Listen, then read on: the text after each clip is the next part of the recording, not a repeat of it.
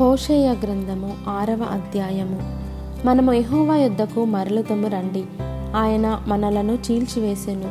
ఆయనే మనలను స్వస్థపరచును. ఆయన మనలను కొట్టెను. ఆయనే మనలను బాగుచేయును. రెండు దినములైన తర్వాత ఆయన మనలను బ్రతికించును. మనము ఆయన సముఖమందు బ్రతుకున్నట్లు మూడవ దినమున ఆయన మనలను స్థిరపరచును. ఎహోవాను గూర్చిన జ్ఞానము సంపాదించుకుందాము రండి. యహోవాను గూర్చిన జ్ఞానము సంపాదించుకొనుటకు ఆయనను అనుసరించుదము రండి. ఉదయము తప్పక వచ్చు రీతిని ఆయన ఉదయించును. వర్షము వలె ఆయన మన యొద్దకు వచ్చును.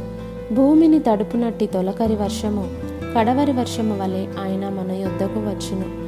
ఎఫ్రాయిము నిన్ను నేనేమి చేతును? యూదా నిన్ను నేనేమి చేతును?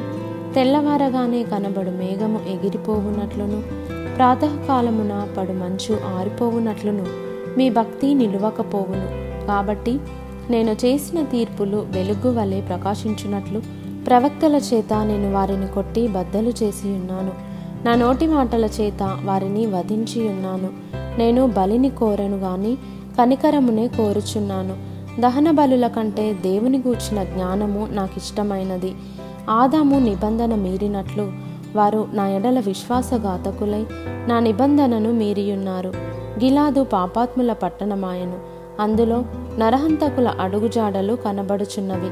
బందిపోటు దొంగలు పొంచియుండునట్లు యాజకులు పొంచియుండి షెకెము మార్గములో నరహత్య చేసేదరు.